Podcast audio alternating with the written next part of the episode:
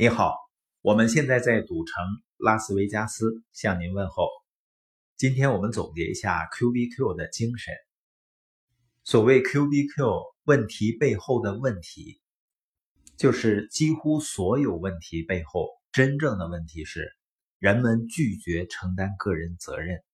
那 Q B Q 的精神就是完全承担个人责任。完全承担个人责任的表现，就是不再有小媳妇儿心态，不再拖延推诿或者怪东怪西，是没有任何借口了。当人不再找借口的时候，就开始真正挖掘自身无限潜力了。Q B Q 精神的第二点呢，就是相信我只能改变我自己，通过改变自己，从而影响周围的人。当一个人不再试图改变别人的时候，是真正洞悉人性的开始。第三点呢，立刻去执行，行动高于一切。而我发现呢，很多人在这一点上方向不那么正确。比如有人跟我说啊，我能一天看一本书，我通常会问啊，那你什么时候去实践呢？他说我没有时间去实践啊，我还要听 CD，听播音。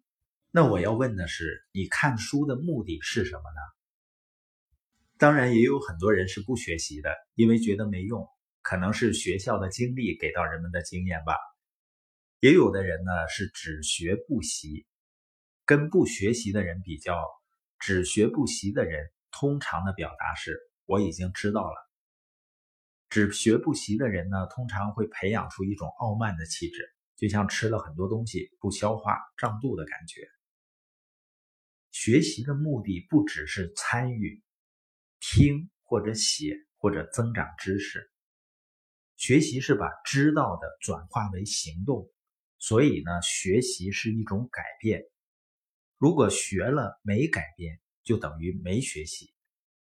所以，只是了解，没有执行和付诸行动，就没有达到学习的目的，没有学会任何东西。